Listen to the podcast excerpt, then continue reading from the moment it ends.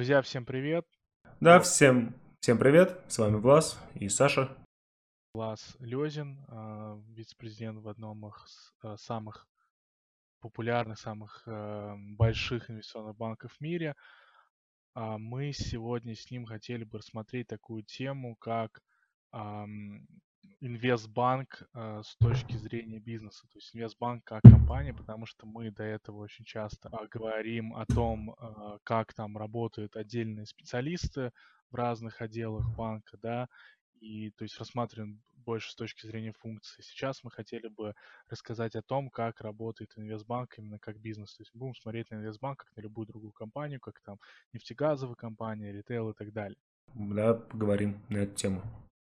Да, то есть давайте начнем с того, что мы дадим некое определение, что такое вообще инвестбанк, а, потому что на самом деле в новостях, там, всяких популярных медиа, да, а, очень часто какие-то некорректные дают термины, у людей складывается не совсем правильное впечатление, чем вообще занимается инвестбанк. Я думаю, что Влас нам поможет сегодня ответить на этот и другие вопросы. Да, а на, на самом деле, ты знаешь, тут еще стоит как бы заметить такую вещь, то что тут путаница даже вызвана не столько какой-то медиа, точнее не, не только медиа, а тем фактом, что таких типичных инвестиционных банкинг, банков, которые занимаются только инвестиционным банкингом, довольно-таки мало, да, и теперь уже из крупных игроков, условно говоря, таких банков не осталось. И типичные такие только инвестиционные банки, к сожалению, сейчас остались только бутики, которые занимаются инвестбанковской деятельностью. Да? Все остальные какие-то крупные финансовые учреждения, которые, может, даже изначально себя позиционировали как инвестиционные банкинги, со временем у них появилось именно направление, связанное, так сказать, с обычными клиентами, с обычными, так сказать, смертными. Но давай с тобой поговорим просто, вот что такое есть такой типичный инвестиционный банк, если мы его возьмем, так сказать, как определение. На мой взгляд, вообще инвестиционный банк, чем отличается от обычного банка, он предоставляет два типа капитала, как бизнес, как мне кажется. С одной с точки зрения, это человеческий капитал. То есть, другими словами, это предоставление мнения каких-то экспертов. Это может а, проявляться, например, а, в, так скажем, в типичном так, так называемом инвестбанковском департаменте, когда, например, две компании сливаются с друг другом, и а, компании привлекают в качестве экспертов, в качестве финансовых, так сказать, советников именно инвестиционные банки. То же самое касается, скажем, также конкретный пример, очень такой показательный, это выпуск ценных бумаг, это выпуск акций, да. То есть с точки зрения закона абсолютно ничто не мешает самой компании – взять и выпустить свои собственные акции. Что, собственно говоря, и было там, начиная там весь 19 век, условно говоря. Вот. Но, тем не менее, все равно компании привлекают именно человеческий капитал банков, привлекают экспертов банков для того, чтобы совершить, например, выпуск акций или сделку слияния и поглощения. То же самое как бы касается и, например, управления активами или управления состоянием. Да? То есть, когда, например, очень богатые люди, у которых очень много денег, в разных банках, так сказать, понятие «очень богатые люди» это распределяется. Для каких-то банков там это будет 500 тысяч долларов, для каких-то банков это будет 15 миллионов долларов, для того, чтобы они начали с тобой работать. Но, а, условно говоря, управление активами, управление состоянием в себя включает собственно говоря, то же самое. Это использование знаний, это использование человеческого капитала, которое есть у банка для управления деньгами, для того, чтобы инвестировать и зарабатывать деньги на, так сказать, капитале, который дал вам в управление, дал вам под управление вашими советами ваш клиент. Это, так сказать, первое, это представление человеческого капитала. И второе, я бы сказал, это представление финансового капитала и инструментов. То есть, другими словами, это просто представление денег. Да? То есть, например, у нас, скажем, компании Ford нужен, нужен двухмиллиардный кредит. Он идет к инвестиционному банку и просит у него это, это собственно говоря, предоставить. Соответственно, тем самым представляется капитал, который используется, ну, как типичный банкинг, да, то есть когда вот ком- коммерческий инвестиционный банкинг, например, в JP Morgan, эти два департамента объединены. То есть, условно говоря, то, что, например, просто выдача кредитов, крупных кредитов юридическим лицам, это тоже может быть частью инвестбанкинга, и в том числе туда же добавляется инвестиционный, так сказать, банковский э, сфе, э, сектор, да, то есть, несмотря что это уже не будет типичный инвестиционный банкинг, это предоставление каких-то финансовых контрактов, да, то есть у нас будут деривативы, то есть, например, например, если нашему клиенту нужно купить, как, например, валюту, то банк может эту валюту предоставить. Это может какие-то собственные быть запасы, это может быть запасы, которые он может где-то поднять на рынке. Но смысл заключается в том, что предоставление именно тех или иных финансовых инструментов под нужды клиента. То есть суммируя, мы с тобой скажем, опять же повторимся, что, на мой взгляд, можно разделить, условно говоря, на предоставление человеческого капитала и на предоставление финансового капитала и инструментов. Это то, условно говоря, что в себя включает вот типичный бизнес инвестиционного банка. Ну окей, а, то есть я, я в принципе понимаю, да, там а, примерно чего зарабатываю, да, то есть по сути предоставление через капитала это по факту, ну то есть как, какие-то физ, да, то есть какой-то Кредит, да. какие-то комиссии получают э, со стороны клиентов. Ну и, и, наверное, вот второе, то, что ты говоришь, там представление именно денег в том или иной степени тоже, наверное, какой-то процент транзакции, правильно? Ну, это как бы, там, условно говоря, если тебе дают кредит, ты просто платишь по нему процент, да. Так сказать, оплата, оплата просто за сделку. Причем, причем как бы стоит заметить то, что эти два момента, представление человеческого капитала и представление финансового капитала, они идут, так сказать, в рука в обруку.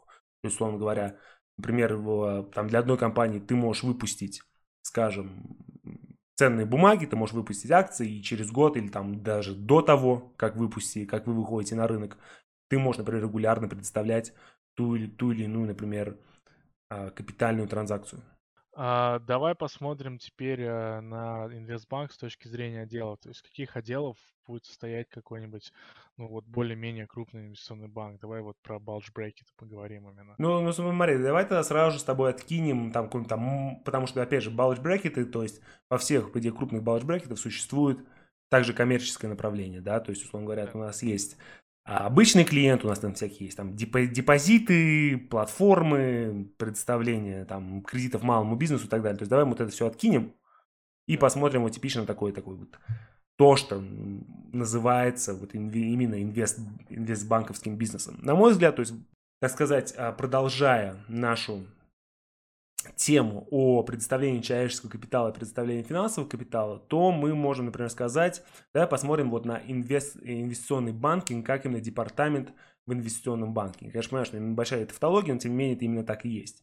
То есть сама организация называется инвестиционный банк, но тем не менее в инвестиционном банке существуют другие департаменты, кроме инвестиционного банковского департамента. Вот, поэтому давай, если мы посмотрим такое типичное инвестбанковское направление, то это у нас с тобой будет в целом два, да, таких основных. Это у нас advisory, то есть financial advisory, предоставление советов. Это может быть у нас с тобой а, как сделки слияния и поглощения. Это может быть у нас определенные проведение сложных сделок, например, там оптимизация доходов, оптимизация налогов, осуществление каких-то интересных сделок, необычных, да, вот это именно то, что предоставление совета для, так сказать, ведения ежедневного бизнеса той или иной компании. Это вот именно то, что мы называем financial advisory, то есть это предоставление советов для ведения финансовой операции того или иного предприятия. И потом второе, так сказать, основное направление в инвестбанковской сфере, это у нас будет выпуск ценных бумаг. Это могут быть как акционные ценные бумаги, то есть акции, так и долговые обязательства, в данном случае, конечно же, облигации. То есть это то, что касается вот именно э, типичного инвестиционно-банковского бизнеса. Да, IBD именно, да. Вот. А, и потом у нас, конечно, э, разные компании по-разному это разделяют. Например, также у нас может быть, а, ну давай в целом назовем так, еще два основных департамента, которые генерируют, так сказать, валовую выручку. То есть второй, я бы сказал, это трейдинг, когда, когда на, в, данном, в данном временном этапе, когда, так сказать, банки не могут торговать своими собственными деньгами, это выполнение тех или иных финансовых транзакций а, по поручению клиента. Да? То есть, как мы говорили, например, если компании нужно купить валюту, то она звонит инвестиционному банку, инвестиционный банк э, подключает свой Sales and Trading Department, который находит наиболее, так сказать, привлекательное предложение на рынке и предоставляет данную валюту нашему клиенту. Это то, что вот мы видим там типичные такие трейдеры, которые у нас во всех фильмах воспеваются, хотя на самом деле в жизни это абсолютно не так все гламурно, не так все эпохально, как да. показывается в фильмах. Но, тем не менее, это то, который выполняют операции на либо на финансовом рынке, будь это биржевой рынок или так называемый OTC, over the counter, да, то есть когда банки договариваются с друг другом. И третье направление я бы выделил это как investment, investment management. Investment management заключается в том, что это либо предоставление капитала, как мы уже говорили, каким-то корпорациям, либо это просто инвестирование в какие-то активы. Это могут быть материальные активы, то есть это могут быть какие-то стартапы, это может быть предоставление капитала для роста, это может быть предоставление капитала для просто компаний, и также это может быть инвестирование в какие-то, например, активы, такие как, например, недвижимость, да, то есть часто привлекается. И также вне материальные активы, назовем их, это именно финансы, то есть, условно говоря, то, что мы там знаем, там, а, хедж-фанды, когда они инвестируют в тот или иной тип активов, в тот или иной тип облигаций, в тот или иной тип акций. То есть это вот именно инвестирование денег для наших клиентов. Вот, это я бы, условно говоря, выделил бы, опять же, разные банки по-разному это структурируют, но в общем и целом я бы, наверное, бы это сделал так. Окей, вот, ну, ты знаешь, знаком, наверное, с таким банком, очень известным, Goldman Sachs называется. Да, слышал. А, давай, давай посмотрим, а, допустим, годовой отчет Мгм. последний, там, за 2016 год, э, Да. потому что 2017 год еще не выпустили, там в новом году только выйдет. Давай вот э, посмотрим, из чего состоит бизнес этого банка, да, если, так сказать, э, юнитов, да, и как они вообще между собой связаны, и как они зарабатывают деньги. Да. То есть, смотри, то на самом деле интересно то, что если мы откроем 58-ю страницу данного отчета, то а, мы увидим то, что тут немножко а, подразделено именно на operating segments, да, то есть распределено именно на сегменты, то есть это не, непосредственно не департаменты, да, а именно под то, как зарабатывает тот или иное, так сказать, направление бизнеса. То есть, как, например, мы с тобой можем посмотреть, давай посмотрим 2016 год, мы с тобой видим то, что net revenues, да, у нас с тобой получается там 6,2 миллиарда, и определенные expenses, и в итоге у нас получается так называемый pre-tax earnings, да, то есть то, что у нас, условно говоря, заработал.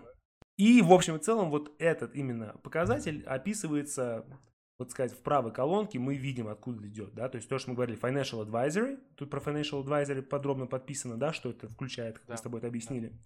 У нас financial advisor генерирует 3 миллиарда, то есть еще раз повторим, это в основном сделки слияния и поглощения, и, так сказать, плата за предоставление, можно сказать, даже консалтинговых услуг в сфере а, реструктуризации финанс, с финансовой точки зрения. Потом мы смотрим equity underwriting, да, то есть это то, что у нас выпуск наших акций, потом у нас вы- выпуск наших облигаций, и, условно говоря, итого у нас получается определенная стоимость. Вот, Да. э, определенная стоимость бизнеса, и это все приводит, к, так сказать, там, к двум, э, практически к трем миллиардам, то, что именно заработал инвестбанковское направление. Причем, как бы стоит заметить, что а, можно в, а, в- в то же направление может, может включить, скажем, в других банках могут включить предоставление капитала. А Как, так сказать, потому что это все равно считается как часть эм, инвестиционного банкинга. То есть, условно говоря, если ты работаешь с клиентами, ты предоставляешь ему какие-то деньги, то, условно говоря, эти сделки а, будет обеспечивать IBD. Но в Goldman это сделано по-другому. В Goldman это а, выделено в отдельное направление под названием Investment and Lending. Ну, то есть то, что ты говорил, по сути, доп- допустим, какой-то bridge loan, да, для Да. сделки, Да. Он у вас будет э, в, э, э, в направлении investment lending, а в других банках это будет часть ABD, да, получается? Да, тут еще, понимаешь, тут еще может быть, а, тут смысл в том, на самом деле смысл в том, потому что это то, как разделение капитала, да, то есть то, в том смысле а, заключается с той точки зрения, то, что если мы привлекаем какой-то капитал, то нам, как инвестиционному банку, это стоит определенные деньги. Поэтому разницу между той стоимостью, которую мы привлекаем, и той стоимостью, которую мы в итоге получаем от клиента, и именно есть вот получение от investment and lending в данном случае, да, вот. А э, в данном случае investment banking просто записывается как вот именно консалтинговые услуги, плата за консалтинговые услуги, а именно те деньги, которые мы делаем чисто на капитале, они идут уже как investment and lending.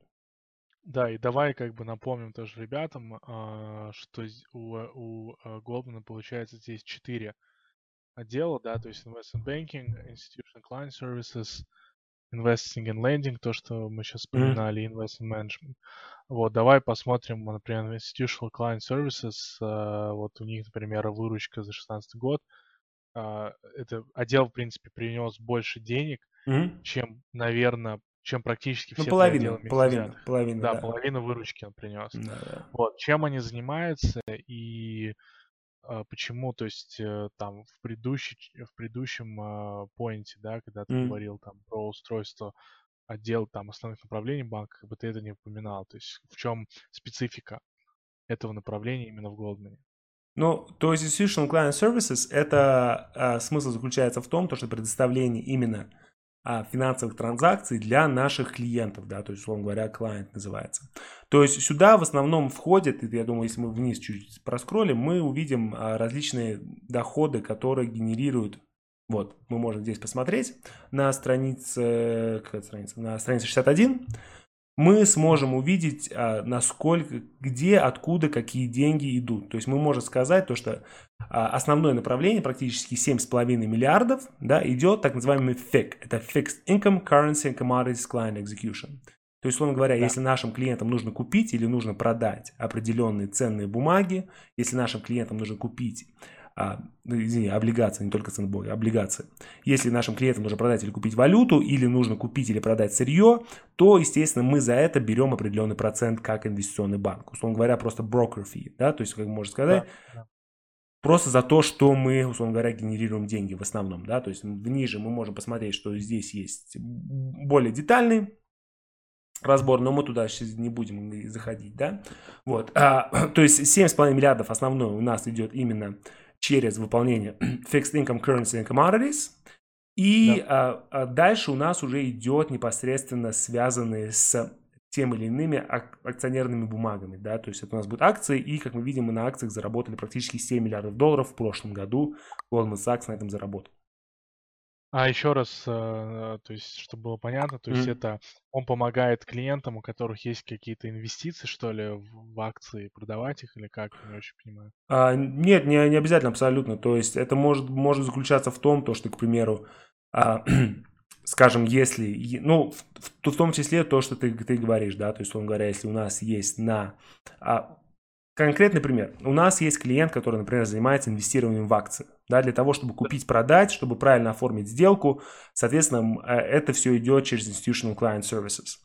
А как бы в, в мире ритейла это все довольно-таки просто. Это просто нужно выкатить ту или иную сделку на рынок. То есть, он говоря, вот я там хочу купить 100 акций IBM, ты просто выходишь на рынок, ты их покупаешь. Но да. как, для инвестиционного банкинга такие проблемы в основном, если такие проблемы существуют, то они с точки зрения генерирования выручки довольно-таки малы. Для инвестиционного банка существуют намного более сложные проблемы. К примеру, как купить не 100 акций IBM, а 100 тысяч или там 100 миллионов. Смысл заключается в том, что если ты за раз это выйдешь на рынок, то Вы... ты просто его либо обрушишь, либо наоборот выкинешь куда-то наверх. Поэтому смысл инвестиционного банка заключается в том, что для самых сложных транзакций, опять же, это может быть какие-то определенные деривативы, которые связаны с а, акционными капиталом, да, это могут быть какие-то другие моменты, которые связаны с деривативами тоже сюда. Все деривативы, все транзакции входят, собственно говоря, сюда. Окей, то есть, грубо говоря, это некий брокеридж только для крупных компаний. Да, крупных... приблизительно, да, можно так сказать, да, да.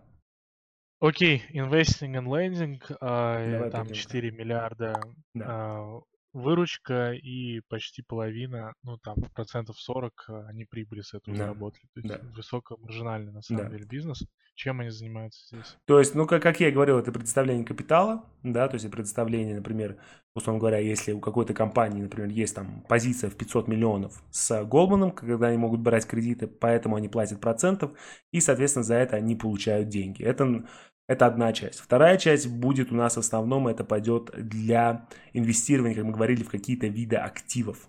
То есть мы, условно говоря, например, Голбан периодически инвестирует а, в те или иные а, проекты по недвижимости. И по мере того, как они растут, они генерируют какую-то выручку, они генерируют какой-то профит, и, соответственно, на основе этого мы, условно говоря, видим, как мы генерируем те или иные деньги.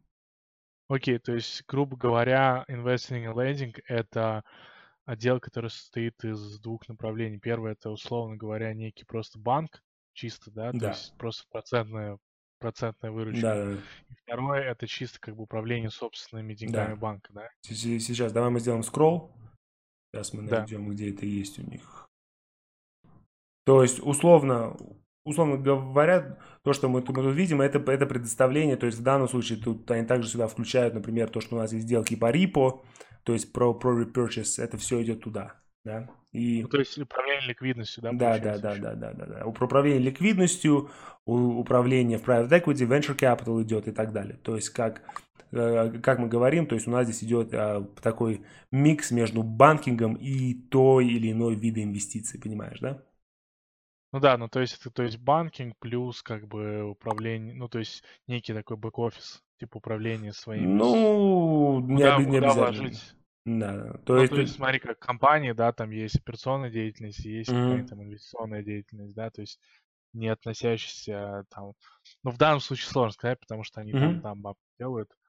Мгм. Э, То есть, ну, по сути, такая как бы in-house, короче, Да, да, э, сервис там. Да, сервис. то есть, то есть, как бы это мы, мы можем, знаешь, если так мы делаем класс- классификацию, то, наверное, можно разделить на таких на три а, направления, да. Первое это будет направление, которое связано с предоставлением просто кредитов, loans, да, для наших корпоративных клиентов. Второе направление это будет такой asset management, это фонды, да, инвестиция в какие-то активы.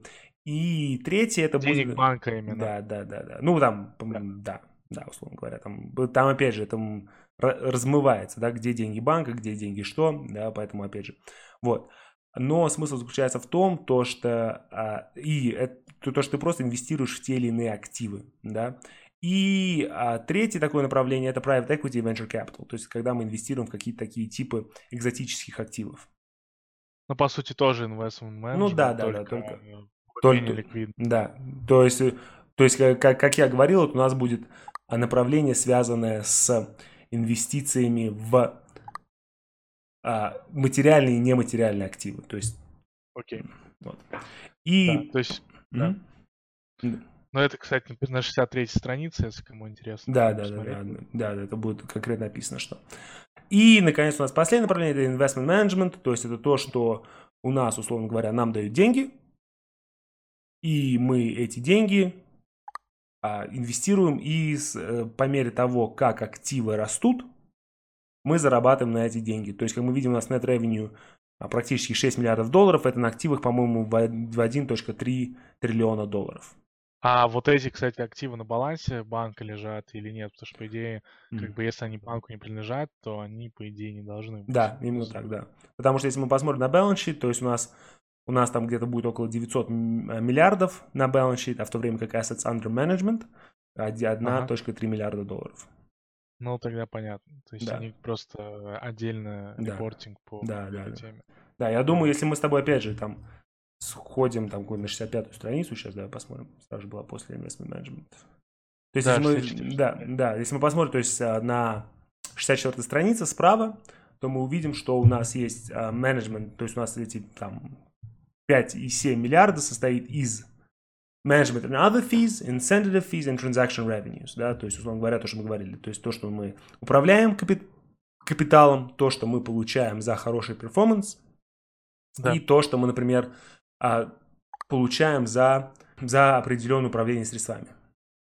Ну, transaction revenues, э, поправь, если ошибаюсь, мне кажется, это типа, если вы прогоняете транзакции через свои платформы, то, короче, вы с этого еще зарабатываете, нет? Ну, в, в том, в, в том числе, да, то есть, как бы, например, если нужно организовать какую-то большую сделку, то, естественно, за нее как бы ты возьмешь деньги. И вот, и вот, как ты видишь, в, конце страницы 64 ты видишь а, assets under supervision, они находятся на 1.4 миллиарда долларов.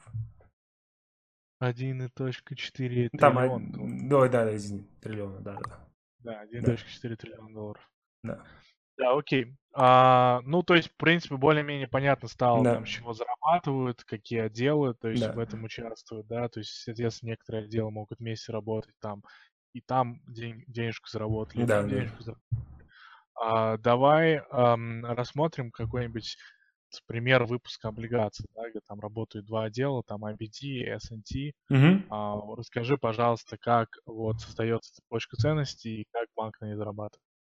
Да, то есть а, мы, мы пог- поговорим о том, как, а, условно говоря, различные департаменты генерируют данную выручку, и мы поговорим про investment banking и sales and trading. И а, мне кажется, хорошо будет показать, это, как мы говорили, debt underwriting, да, то есть когда мы выпускаем какие-то облигации. То есть, мне кажется, такой, это самый показательный пример, потому что он, с одной стороны, довольно-таки простой, с другой стороны, довольно-таки индикативный. А, сначала я могу заметить такой момент, что когда мы, например, клиент, условно говоря, может прийти к инвестиционному банку, банку и сказать, я хочу, например, привлечь 5 миллиардов долларов, скажем, на 10 лет. Естественно, для банка давать кредит в 5 миллиардов долларов, это, так сказать, очень накладно, это очень большой риск. Мало кто из банков а, имеют такую возможность, и даже если они имеют такую возможность, это слишком большой риск, слишком большая концентрация. Поэтому а, что банк делает? Он выходит, он помогает нашему клиенту выйти на рынок для привлечения долговых средств в виде облигаций, в виде так называемых бандов. Да? И, соответственно, а, для начала существует определенное взаимоотношение, определенное отношение между нашей командой IBD и нашим клиентом. То есть существует какой-то партнер, с которым, например, CEO данной компании постоянно работает. И, соответственно, когда, да. когда к партнеру приходит с такой просьбой, то в первую очередь он, а, его команда начинает прощупывать, что нужно рынку, как мы это сможем оформить, как мы это сможем оформить с регуляторами и что у нас вообще на данный момент происходит на рынке. При всем при этом, как бы для того, чтобы это правильно сделать и правильно в итоге выйти на рынок, то инвестиционный банковский департамент, например, воспользоваться услугами, скажем, investment research, про который мы как бы не говорили, потому что он, э, так сказать, где-то посередине плавает. Но investment research существует, которые оформляют определенные, так сказать, экспертное мнение по той или иной бумаге или по тому или иному рынку. Это, так сказать, для начала. И потом он также активно задействует те отношения, которые есть у sales and trading. То есть у наших продавцов, у наших sales будут отношения, будут какие-то взаимоотношения с различными клиентами, это могут быть какие-то частные инвесторы, это могут быть какие-то корпоративные инвесторы, которые могут быть заинтересованы в покупке той бумаги, которую мы выпускаем для нашего клиента, для клиента IBD.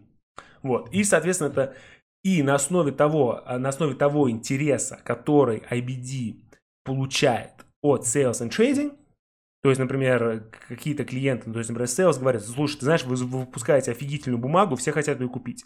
Тем самым IBD может, например, чуть-чуть повысить цену этой бумаги, потому что, так сказать, спрос превышает предложение. И, соответственно, и по мере того, как только бумага выходит на рынок, то sales and trading будет, так сказать, ответственен за то, чтобы эти, так сказать, бумаги продать. А, тогда получается, что, в принципе, IBD получает а, какой-то фи с, со, с транзакциями, mm-hmm. да, если они успешно закрывают какой-то success fee. Сказал, со сделки, а, в общем и целом, с выпуском. Да, да. И S&T с чего получает э, деньги у них? То есть, э, то есть тоже там в общую какую-то комиссию вшито фи IBD, фи S&T или значит, какой у них KPI, как бы с чего они получают деньги, по сути?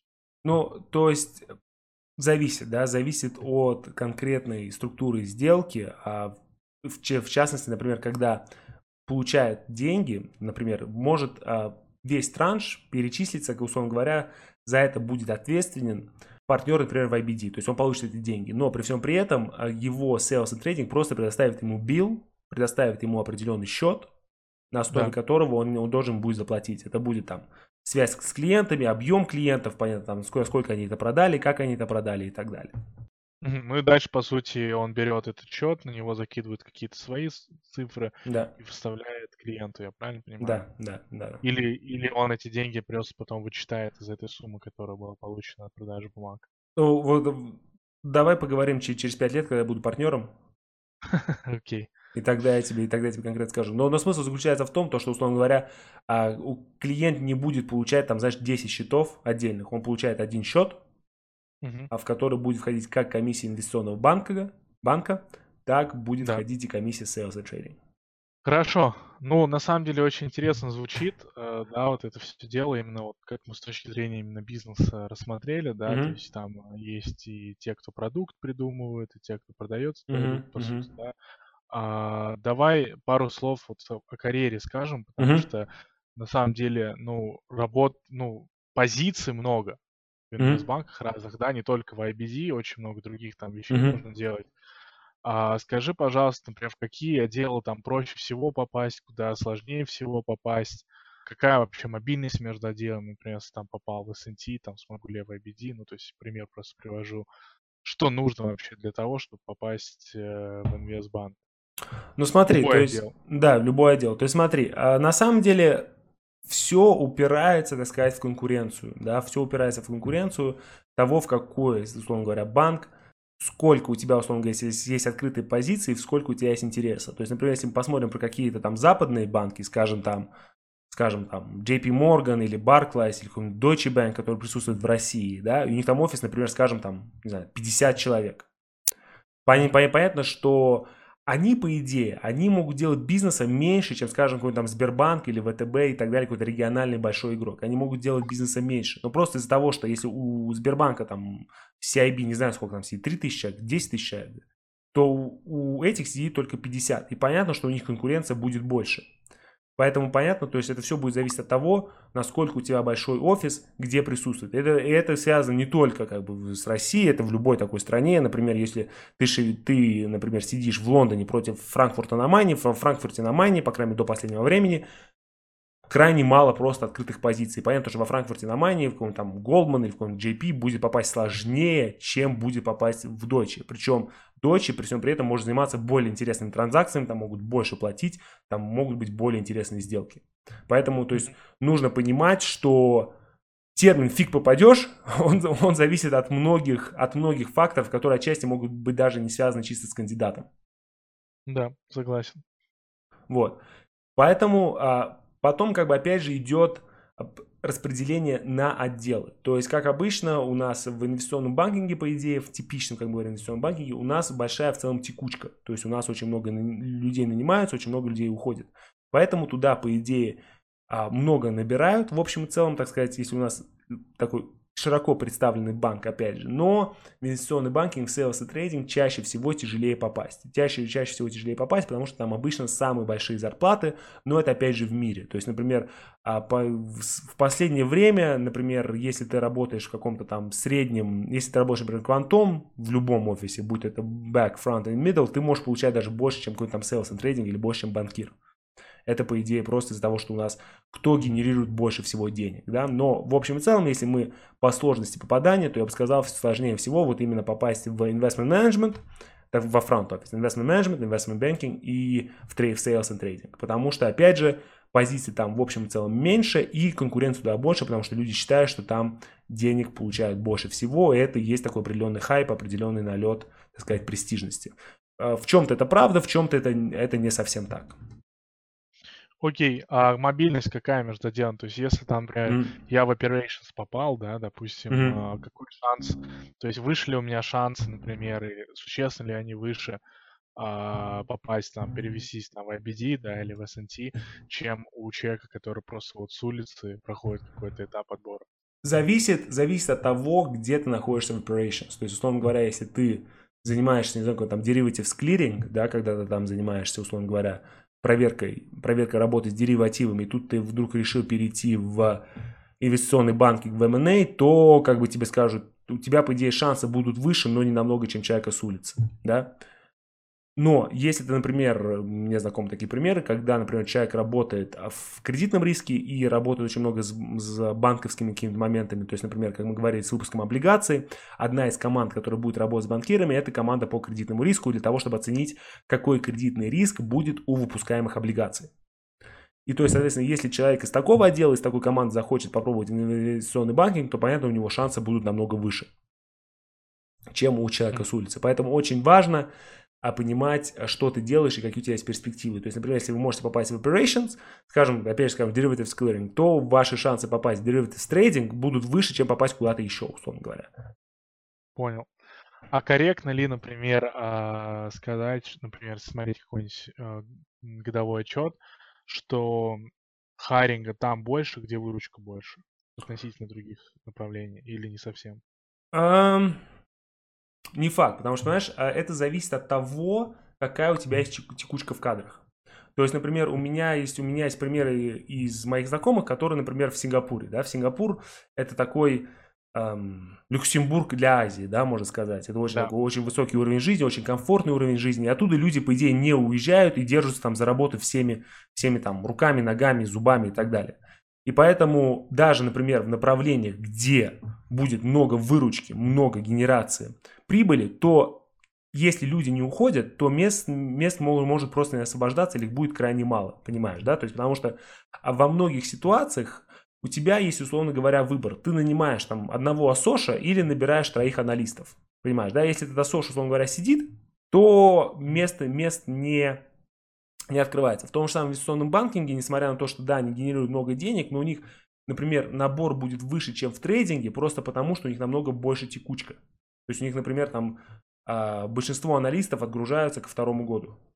Окей, ну а, давай как-нибудь подытожим, да, то есть э, вообще, то есть что, какие есть инструменты у людей, да, которые хотят э, попасть э, в инвестбанк в широком смысле этого слова, да, не только там M&A, потому что М. мне уже тут э, флеш проели на голове с этими вопросами. Но ре- реально, понимаешь, как будто такое ощущение, как будто кле- свет клином сошелся там на этом отделе. То есть, э, ну, на этом направлении. То есть, какие вообще, что ты порекомендуешь? Потому что ты, насколько я знаю, попал э, в свой банк, да, прям после выпуска из колледжа, у Да. тебя при- не было какого-то профильного опыта, там, стажировок м. в финансах. Да. Вот, то есть как, э, как, где это можно посмотреть, э, с этим ознакомиться, желательно в кратчайшие сроки. Что людям порекомендуешь? Ну, ну, смотри, все зависит от того, куда вы хотите попасть, да, то есть, несмотря на то, что у меня не было профильной стажировки в финансах, у меня было, так сказать, а более или менее применимо, так сказать, к моей такой количественной позиции, на которую меня так- тогда нанимали, да, вот. А что бы я хотел сказать, это, во-первых, а, вам нужно вот понимать, как вообще работают банки, у нас есть много а, различных видео, которые мы с тобой, Саша, записывали, а на основе того вообще, как работают банки, это самое первое. Нужно понимать, как эти банки работают. Потом, Да. что, как бы сказал, очень важно вот именно для этого начального этапа, у вас должно быть хорошее резюме, хороший cover letter. Это как бы обязательно, обязательно, обязательно, потому что в 98% случаев а, первое, что люди видят, это ваше резюме, и первое впечатление, которое они составляют, именно на основе вашего резюме, на основе вашего cover letter.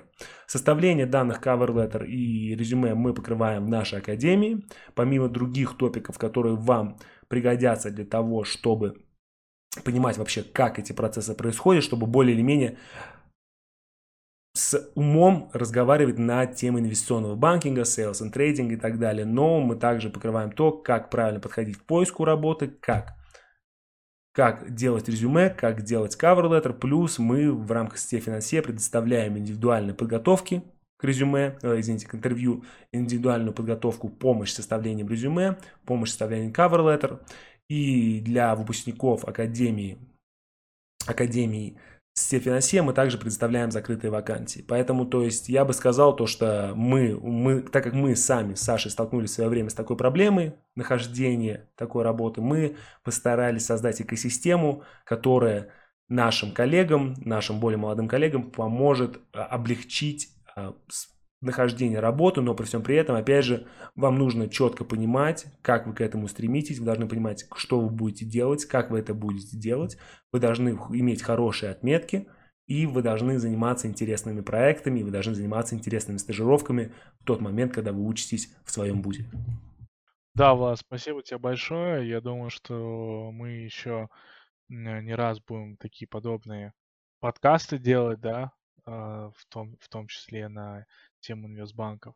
Мгм. А, Значит, э, то, что согласен с тем, что Влад сказал сейчас, а, в принципе, а, следует отметить то, что а, на самом-то деле, ребят, то, что нужно ставить вообще в угол, да, в край, это какая у вас цель в итоге, потому что часто бывает так, что я общаюсь с людьми, они говорят, я хочу там попасть в IBD, а потом оказывается, что они в конце концов, в конце концов какой-то хотят иметь бизнес, или у них у их семьи уже есть какой-то неплохой бизнес, и возникает вопрос, зачем тебе там вообще это нужно? Может быть, тебе какие-то другие скиллы развить, которые тоже, кстати, там у нас на различных курсах покрываются, и работать именно в этом направлении, Мгм. чем просто идти там в банке. Потому что Да. далеко не все направления в банкинге, да, дадут вам хороший бэкграунд там, для тех или иных целей, к которым вы хотите прийти, хотите прийти там в течение, скажем, 10 лет. Да. Вот, И это тоже стоит- важно да. понимать, зачем это нужно все. Да, и стоит, и, и стоит также как бы занима- замечать то, что, как например, а, нужно понимать, что вас ожидает, да, поэтому как бы вы должны как можно больше вообще понимать, как можно находить какие-то различные мероприятия, находить различные курсы, на которых вас объясняют вообще, что вам ожидает. Потому что, знаешь, я знаю многих людей, которые рвутся в этот за- заполученный инвестмент банкинг, в него попадают в итоге, там, ожидают, что они там, вот они придут, они сразу начнут делать модели, там, перед клиентами выступать и так далее, они там первые, первые полгода работают по 16 часов в день, и все, что они делают, это просто берут данные из модели и за- запихивают ее в презентацию. И они такие, о, бо- боже мой, там, я такого, я такого не ожидал. То есть нужно понимать, что у каждой из карьеры, у каждого из, так сказать, направлений есть определенный путь развития, есть определенные, так сказать, плюсы и минусы и то, что вы в итоге можете получить из данной карьеры, данного направления в финансах. Окей. Я думаю, что это было, э, этот подкаст, там, это видео было всем интересно. Более чем уверен даже в этом. И я э, прошу оставлять комментарии под видео. А, также ставьте лайки, рассказывайте о нас своих друзьям, а, подписывайтесь на наши социальные сети, записывайтесь к нам на курсы. Всем спасибо за внимание. Всем пока. Всем спасибо, всем пока.